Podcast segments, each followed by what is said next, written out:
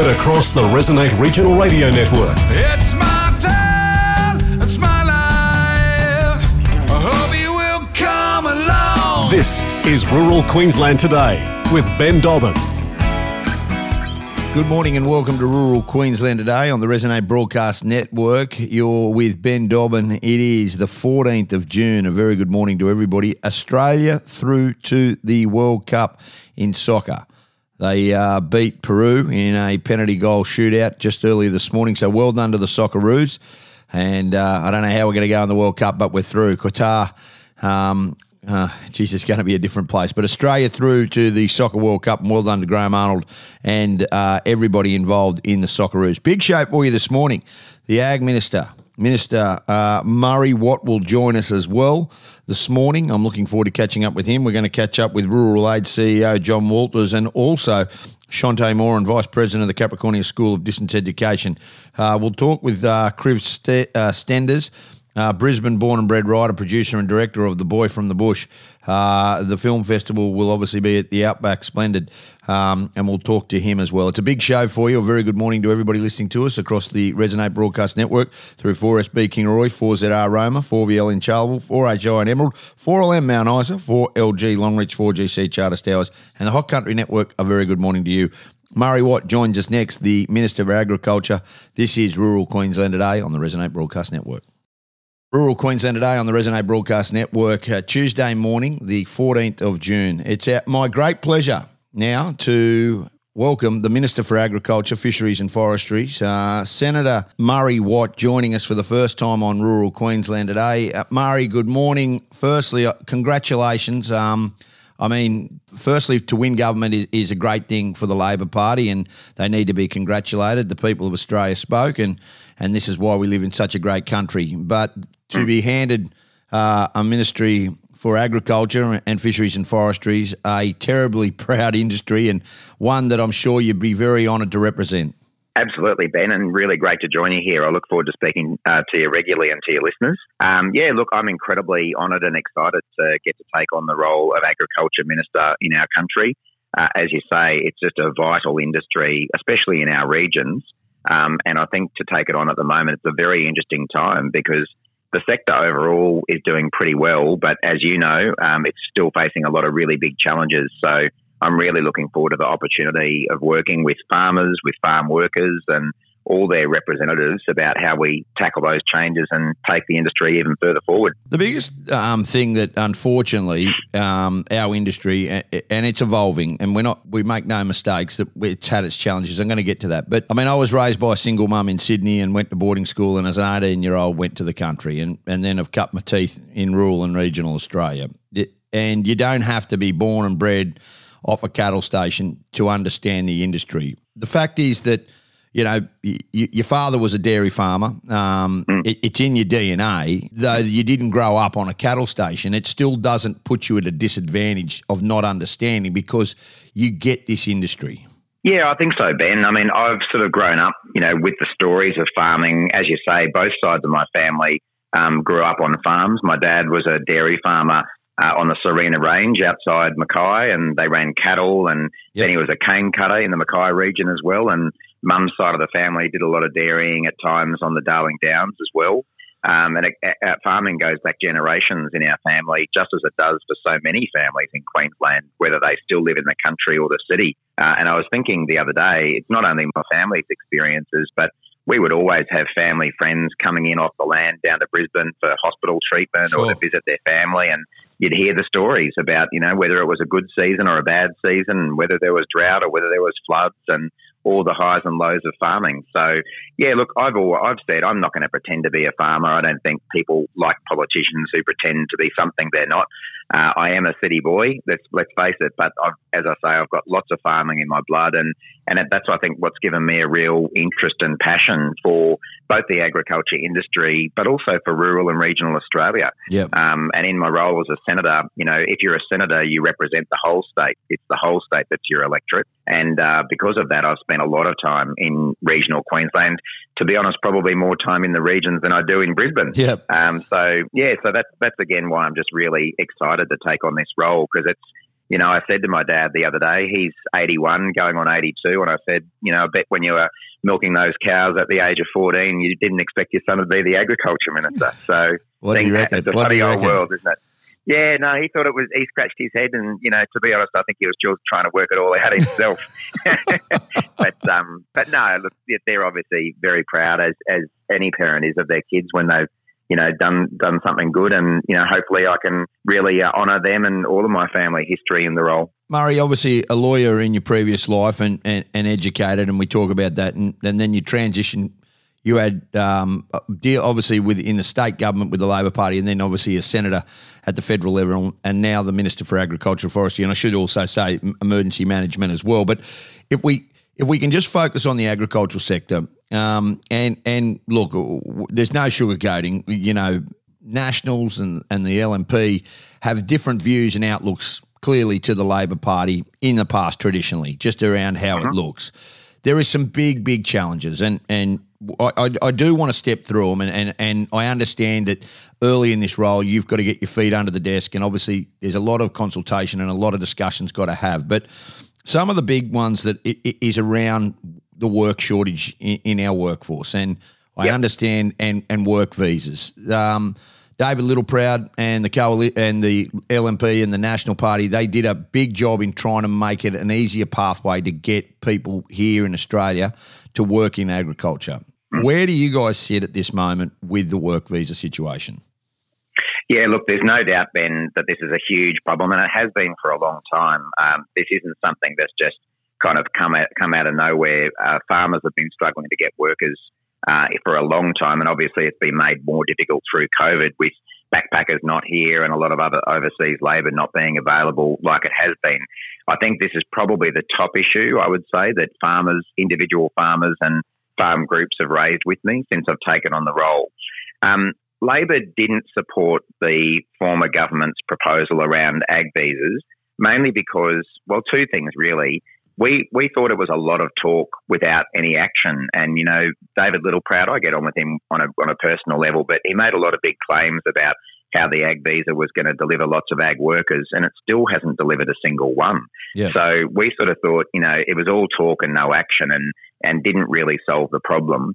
And of course, we also had some issues around the way the ag visa was designed. And let's face it, there have been some pretty horrifying stories of exploitation of overseas workers on farms. That I'm not for a moment saying that that's the case everywhere. I think most farmers actually treat their workforce really well, but unfortunately, the, the industry was getting a reputation, like it or not, around these issues, and we really need to tackle them so that the industry can be proud and you know people want to come here from everywhere around the world and and see that most farmers do treat their people well. So we, in the end, as I say, they were the sort of reasons we had issues with the ag visa, but we totally accept um, that the farm sector needs more workers, and we've put forward a couple of things to do that. I mean, for starters, I think we should never give up on the idea that we get Australians working in in in farm industries. No doubt. I know that's never going to be enough, um, but that obviously should be our first priority.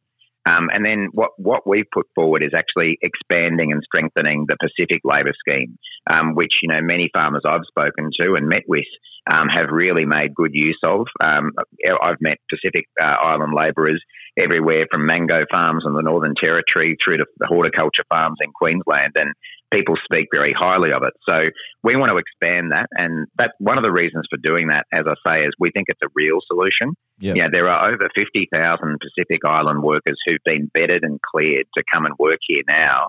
Um, so that's real. If we can start getting them into the country compared to what David Littleproud and others were talking about, which just never delivered a single worker.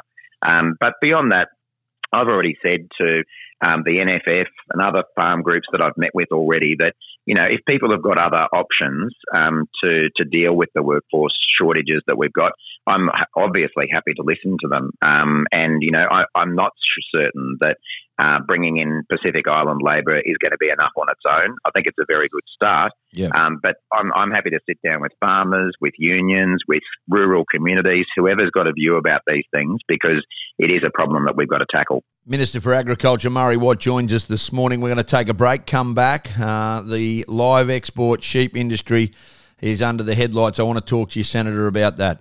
Welcome back to rural Queensland today. The Minister for Agriculture, Murray Watt, joins us this morning. Minister, we understand we understand the commitment around the banning of uh, sheep live exports uh, and that commitment that the government now has made. Um, I understand that that, and we've talked we've talked to um, the Live Export Council. We've we've spoken to everybody. We, we, we've done market analysis on how this would affect the industry. You've come out and said this is not going to happen overnight. Um, This is obviously in consultation. You commit. You're committed to to obviously banning this trade, um, but you are going to look at everything and make sure that it's done in a smooth transition. Uh, that's the government's priority, and that's and that's their complete prerogative to do that. Can you actually understand, Murray, that there is some concern though because of what has happened in the past with the banning of the live export industry and and what it did at that time um, to the industry that people just revert back and and this is clearly a different situation. There's no two ways about it, but there is still that you know lingering concern. Well, the Labor government was a knee jerk reaction off the back of um, some footage that they saw, which was horrific. With no two ways about it, was absolutely horrific. But they are concerned that there could be that knee jerk reaction again, which could completely, at, at one stage, bring the industry to its knees again. Yeah, look, I can understand why people would be nervous. And let's face it, Ben, whenever a big change in an industry is being talked about, people do get nervous. Um, Yeah. And and I suppose that's why we've been at pains to say uh, to people that this isn't something that we're going to do overnight, and we want to do it in an orderly way. You know, in consultation with farmers, farm groups, uh, and other people who've got an interest in this. Um, we actually went to the previous federal election, um, 2019, Yeah. uh, with a commitment to phase out live sheep exports within, I think it was five years from memory. Um, this time we didn't set a time frame, and one of the reasons for doing that was because we recognised this is something that has to be done gradually um, and in partnership with people, and you can't do it overnight. I mean, ironically, what I've sort of learned is that because we didn't set a time frame this time, I think some people have interpreted that to mean that we want to do it really quickly. Sure. Um, but but the Prime Minister has actually made really clear uh, in an interview that Albo did recently in WA that we won't be doing it over this term of office. Um, it's something that will take time. And, you know, I've got an open mind about how we do it, when we do it. And that's the sort of stuff that I'm keen to talk with farmers about. Um, and I'll be trying to get over to WA reasonably soon because that is the main state that this impacts on. And, and I've also been clear, I should say, that um, this absolutely has no implications for the live cattle trade at all.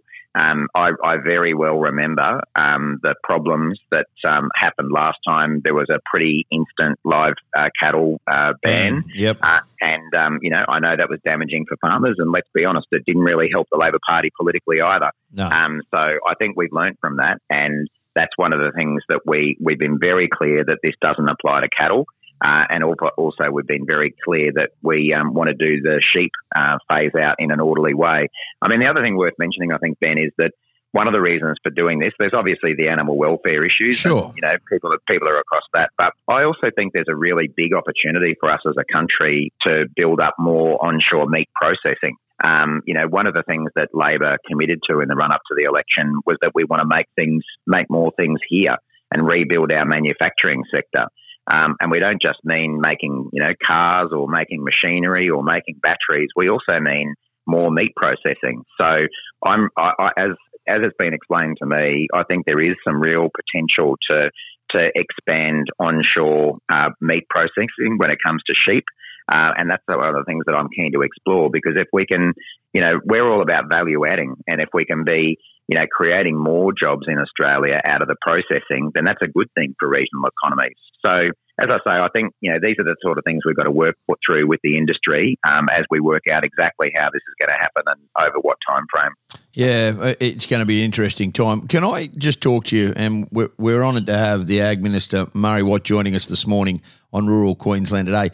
Uh, We want to build the regions. Now, I understand water is not in your in, in your ministry, and, and but we need to obviously get more water, grow the regions. You know, not everybody can live in, in, in the southeast corner of Queensland and, and on, along the eastern seaboards. We need to obviously grow the regions. It, more jobs, it creates everything. But the big thing is about is protecting our prime agricultural land. Coal seam gas i- th- there has we have to do it. There- There's no two ways about it.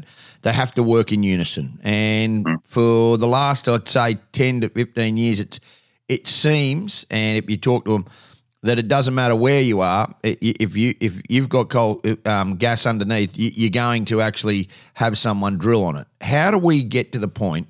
And as the ag minister, you understand the importance of just preserving our. uh, You know, we're environmentalists at for at the foremost. We understand what we have to do, but the juggling act of protecting prime agricultural land in this state and this country versus we have to have coal seam gas. There's no two ways about it, but trying to get that balance right. Yeah, it's a tricky one, Ben, isn't it? Um, because you're right, we sort of do need both. We obviously want our prime agricultural land to keep uh, producing the incredible, you know, produce that we all li- depend on to eat, and let alone the exports that it generates. But even what we're going through as a country now with the energy crisis shows you that we do need gas. Um, And un- un- unfortunately for farmers, very often uh, the gas is below their farmland. So. Um, this is going to sound a bit glib, but I think it does come down to, as you sort of say, working in unison and, and trying to coexist as industries. And you know, I, I know I was I was in the Queensland government when the gas industry first kicked off here, and looking back on it, I think that the regulations that were in place at the time weren't strong enough um, to protect uh, landholders um, and give them some rights and some bargaining power when it came to dealing with gas companies. No doubt. I think over Yeah. yeah. I think over time those regulations have improved and it's a bit more of a level playing field now. But you know, probably we can always look at these things and see if they can be improved further. Um, but you know, I think in the end, whenever I've spoken to farmers about these things, what it comes down to is that people want to be treated with respect. Um, they don't want to have people stomping all over their land, doing whatever they want to do without consulting them. And I think as long as we can sort of put in place a system where that sort of respect is guaranteed and that people do have to be consulted and they have to be compensated if there's Yeah. an impact on them, that's probably about the best, best way through it. Um, but again, look, it's something I'm more than happy to talk with um, both farmers and the gas industry about to see if we can make it work even better for everyone. Yeah, you can also talk to ARTC as well um, around this inland Yeah. rail. That's another. Exactly. That's another whole can of worms that we probably don't It need is. to get into today. But no, I mean, the, if we Maybe can- for a future chat. Yeah. Hey Murray, quickly, mate, uh, are you a XXXX man or a Great Northern man when it comes to having a beer? Look, I'm probably more of a XXXX man, I have to admit. Uh, you know, uh, which probably makes me a Southeast Queenslander, doesn't it? But, Oh, um, well, they drink um, it everywhere. It is. It is. But certainly, certainly not a VB man, so at least it's a Queensland brew anyway. Oh, look, I look forward to catching up with you. And I know a lot of people in regional Queensland, um, uh, uh, obviously, clearly, you know, and I say this with the deepest respect, when there's a change of government, always brings uncertainty. Um, Yeah, and, sure. and, and, and look, um, you, you, early on, you've given a reassurance and a commitment that you are going to represent, obviously, the ag industry, and that's your front and foremost priority. Uh, people, you obviously, in time, it just can't, you can't click your fingers and get around the state and, and this country. Uh, and there's obviously a lot going on in Canberra as well. But over time, over the next 12 to 18 months, no doubt that you'll catch up with the majority of people in rural and regional Queensland and throughout these towns and be present. And obviously, when things come up, you'll be part of this show, very much so, and, and involved and, and, and more than willing to talk. So we appreciate your time this morning. Good on you, Ben. Look forward to it, mate. I was on a farm in Emerald last week. Uh, I heard farm, that. And I did hear I that. I expect they'll be uh, doing something uh, agriculture related in central Queensland when the cabinet meets in Gladstone uh, tomorrow. It's a big uh, thing. So Big yeah, thing. I'll be getting out and about, and, and every everywhere I go, every place I go, I, I learn something. So I'm looking forward to learning even more from all of your listeners in the months and years ahead. I actually think that's a real benefit because you actually go um, with an open mind, and I, and I say Totally. that with the deepest respect. I, I mean, when you you're born and bred and you only know one way, well, then it's very hard to sway. But when you go there with a clear mind, you can look at all of it, and then you can come up with a a, true. And obviously, you've got party policy as well, but you can get to have a look at it, and then you can see it from both sides. So, I think that's a real smart, a, really great benefit as well. Uh, Minister for Agriculture Murray Watt, appreciate your time this morning on Rural Queensland. No Today. worries, Ben. Thanks, mate. Good to talk to you. Welcome back to Rural Queensland today on the Resonate Broadcast Network. Vision Splendid Film Fest uh, will be taking place from June 24 to July 2nd. We talk about this and we love what happens at the Outback Film Festival in Winton and just what a phenomenal, phenomenal place it is. Well, there's a world premiere that will take centre stage at Winton in the Outback Queensland Vision Splendid Film Festival on Friday, the 24th of June. Boy from the Bush is a performance based documentary starring iconic singer songwriter Lee Kernaghan. the Brisbane born and bred writer, producer, and director of Boy from the Bush is Kriv Stenders, and he joins us this morning. Kriv, good morning. How are you, mate? Good, thanks. How are you? All right. Did you ever think that you'd be premiering a world premiere film with Lee Kernaghan at the Outback Splendid Film Festival? Like you could be pinching yourself, wouldn't you, mate? Yeah, no, it's pretty awesome. We actually shot over there, uh, well, out there, uh, about a, over a year ago, and I remember being there shooting, going, "Wow, it would be great to premiere the film here." And uh, as it turns out, that's uh, that's what happened. So I'm I'm very chuffed. So how does how does one come to being uh, the director and, and like can you talk about your background and and how you wrote this um, I suppose documentary and then went from okay this is a brainchild of mine to getting Lee Kernaghan to star in it and then obviously to being at a world premiere on Friday the 24th of June Well, my background, I'm a I'm a film director, so Sure. I've made films.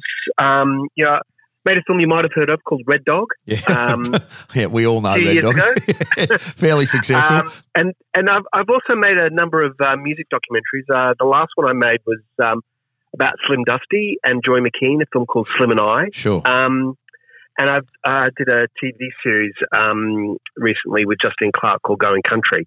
So I've been sort of making some music themed documentaries now for a couple of years. And my producer Chris Brown actually approached me about two years ago about the idea of doing a Lee Kernaghan documentary. And I was intrigued. And we went to his management and spoke to him about the idea of doing it. And I pitched this idea of rather than just doing a straight biopic documentary, you know, Lee's songs are so iconic, so much part of our, I guess, our our culture and our and our and our sort of fabric or identity. And I thought it'd be great to do a film that was both a performance film, like a concert film, but that also told the stories behind the songs because Lee's music speaks to rural rural Australia in a way I don't think um, many other musicians or songs do. So it was a real chance to sort of, you know, have Lee sing his songs and tell his stories. I got to ask you, Kriv. I mean, you, you as a film producer and, and and and having the success you've had, you would have dealt with some high maintenance actors and, and and people. Like it just goes with the industry at different times. But I would have thought, uh, and knowing Lee and, and having a bit to do with him, that this would have been actually a pleasure to deal with him in different stages because he's a very very chilled out, relaxed human being. Yeah, well, you know, he's um it, look, yeah, it was it was it was I mean, it wasn't it was, wasn't sort of um uh all smooth sailing because I think that for Lee, you know, he was very, you know, he's he's got such a uh, a strong idea of what of what his music is and who his audience is. Sure. And, you know, I had sort of take his hand a little bit. We were going into some, you know, the, the form of the film, the idea of the film of it being these sort of spoken word little interstitials in between the songs was sort of something that, you know, I think he needed to kind of uh, have some guidance with. But ultimately, you know, the great thing is, is that he pulled, pulled together an amazing concert for us. Um, and everywhere we went, you know, just the love for him is just, um, you know, it's undeniable. And the film really does look at his at his relationship with um, with with with Australia, with Australians, and it does cover the amazing kind of contribution he's he's he's um, he's he's played to uh, you know rural communities all around Australia. You know, with his pass the hat tours and his his um, his amazing sort of fundraising work. It, it, there's obviously so much that goes into one of these um, documentaries, and, and and as you said, it you, you, you did it a year ago, then you cut it and you get it right. It it world the world premiere is at, at Vision Splendid um, in Winton on the 24th. From there, uh, obviously, it, it goes global and viral, and people will obviously not everybody can be in Winton then, but you obviously would have shown it to Lee. What was his take on it? Um, uh, uh, prior, and how did he respond to it once he saw it? Uh, well, I think I think he really, um, you know, I, I, I I understand he's given it his thumbs up, which is great. Yep. Um, you know, and you know, the film will be released now um, theatrically. Uh, in a, in uh, we can't, I haven't got an exact date, but it'll be in the next month or two. So it'll it'll be seen around Australia at least, Oh, and um, you know, so it'll get a theatrical release because it really has been made for uh, for the cinema. You know, the sound mix is incredible. Um, you really do feel like you're in a Lee Con- Lee Kernaghan concert. You know, it really puts you inside the audience. Uh, so it's a very immersive, very um, very uh, interactive kind of experience.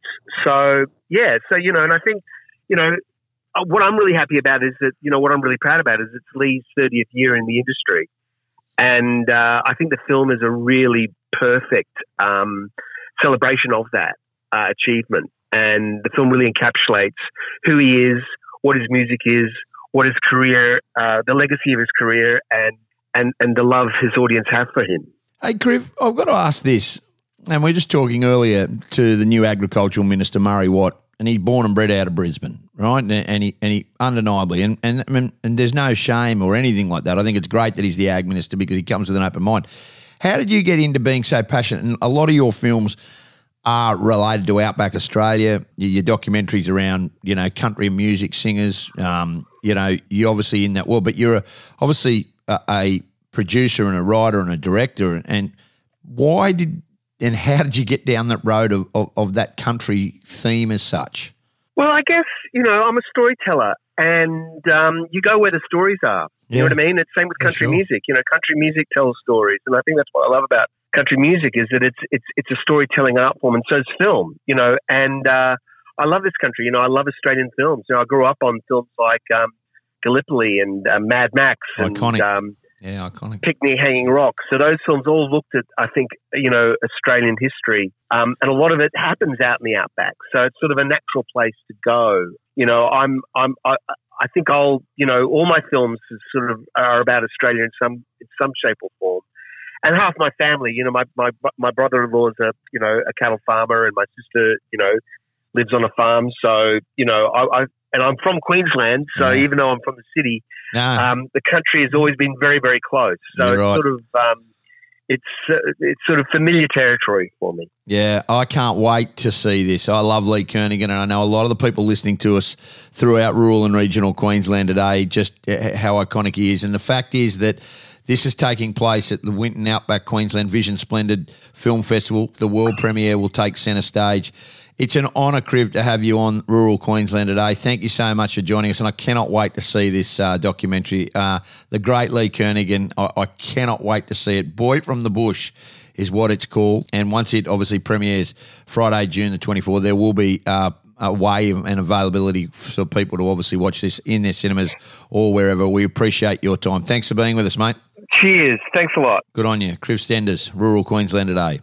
Welcome back to Rural Queensland Today. Vice President of the Capricornia School of Distance Education, P&C, is Shante Moran. She joins us this morning. How are you, mate?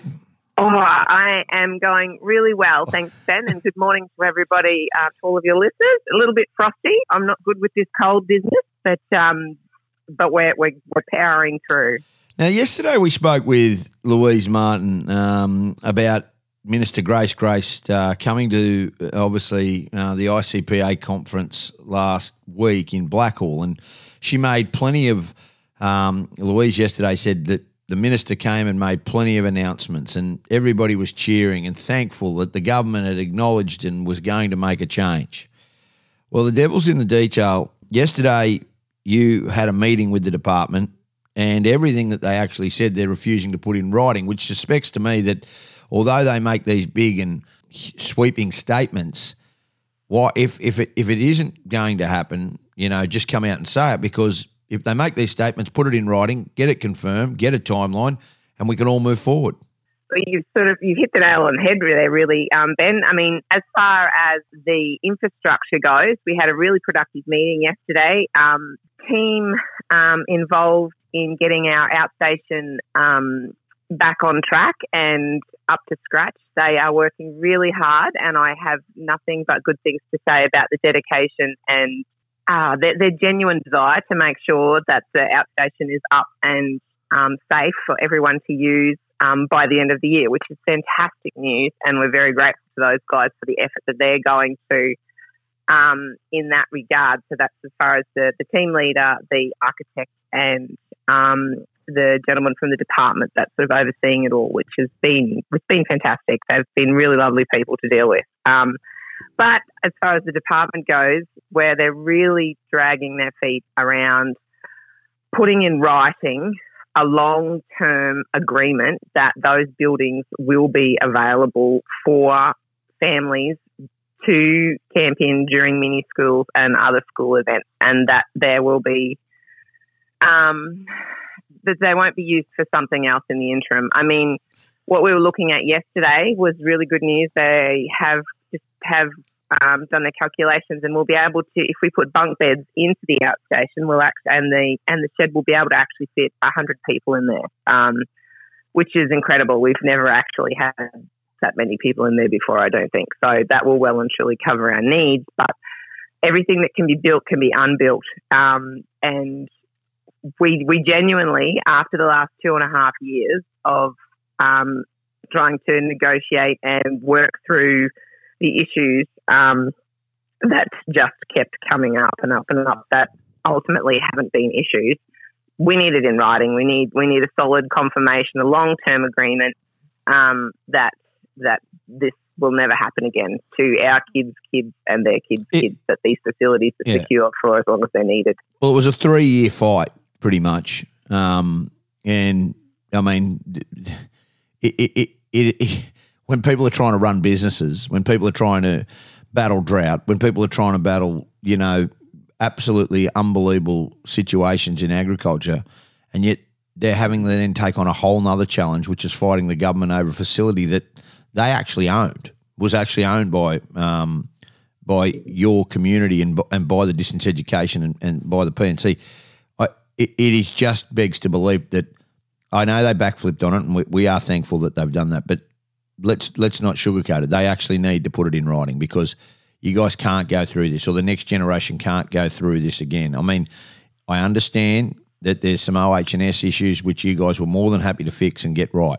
Um, I understand that there was safety concerns, and you guys said, right, well, we'll fix them. But um, for the, the the the time frame, the paperwork, the rigmarole that went on around it, the rhetoric from the government saying we're, we're looking at it, and in all that time, the kids have got to still be educated. And that's the thing that they don't put a value on. Just the damage it did to the kids at that time, and and then and the families who are having to uh, rent in hotels in in Emerald and, and all other situations. They have to put this in writing. And was that relayed to them that they have to do that, or was it dead set pushed back by them? No, well, they've um, uh, Peter Gockel, the, the, the fellow from Infrastructure Services, who we've been working with. He has been doing an amazing job. He's put together a memorandum of understanding that we are working towards. It isn't a legal document. Um, it can, it, if you, you know, it will not stand up in court. Um, the hire agreements, which which we will enter have to enter into with the school um, to hire the facilities, they have a new clause in them which says that the that they cannot go past the 12 month period. Maybe that's something that the department can look at, at, at amending those for the schools of distance education with, with on-site accommodation, family family accommodation. Um, maybe that's something that they can look at working with. Um, we've just sent another email back to the team through the department to say, and, and we we voiced we were very firm with it yesterday in our meeting that we need something um, something more rigid, something that um, cannot be influenced by sudden changes of policy, as we've sort of seen over the holidays.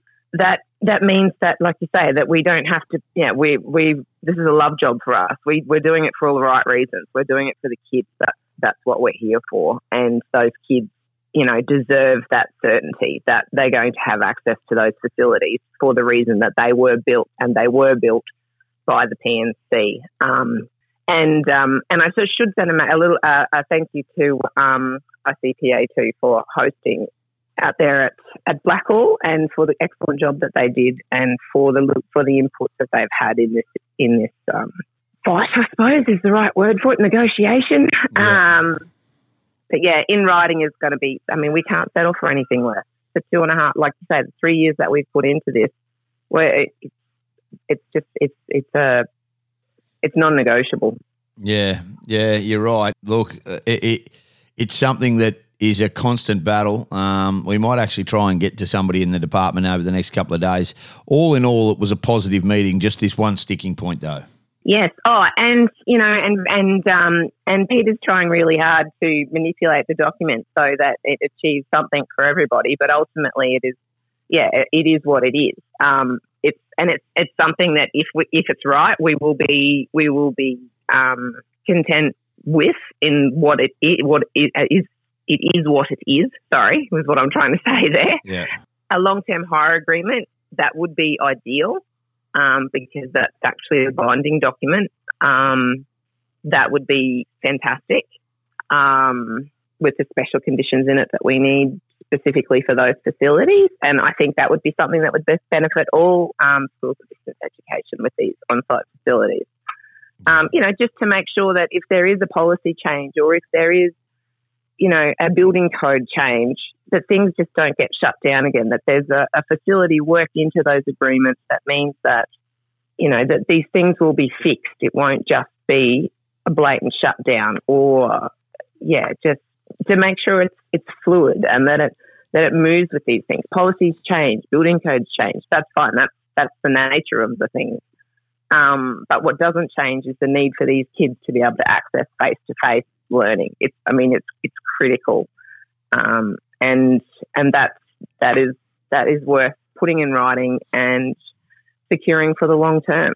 Yeah, well said. Appreciate your time. We've got to get to the bottom of it. You do a phenomenal job. Shante Moran, uh, Vice President of the Capricorn School of Education, Distance Education, P&C, uh, and obviously they're holding the government to account, making sure that everything is in writing so we don't go through these times again. Appreciate your time. Thanks for being with us.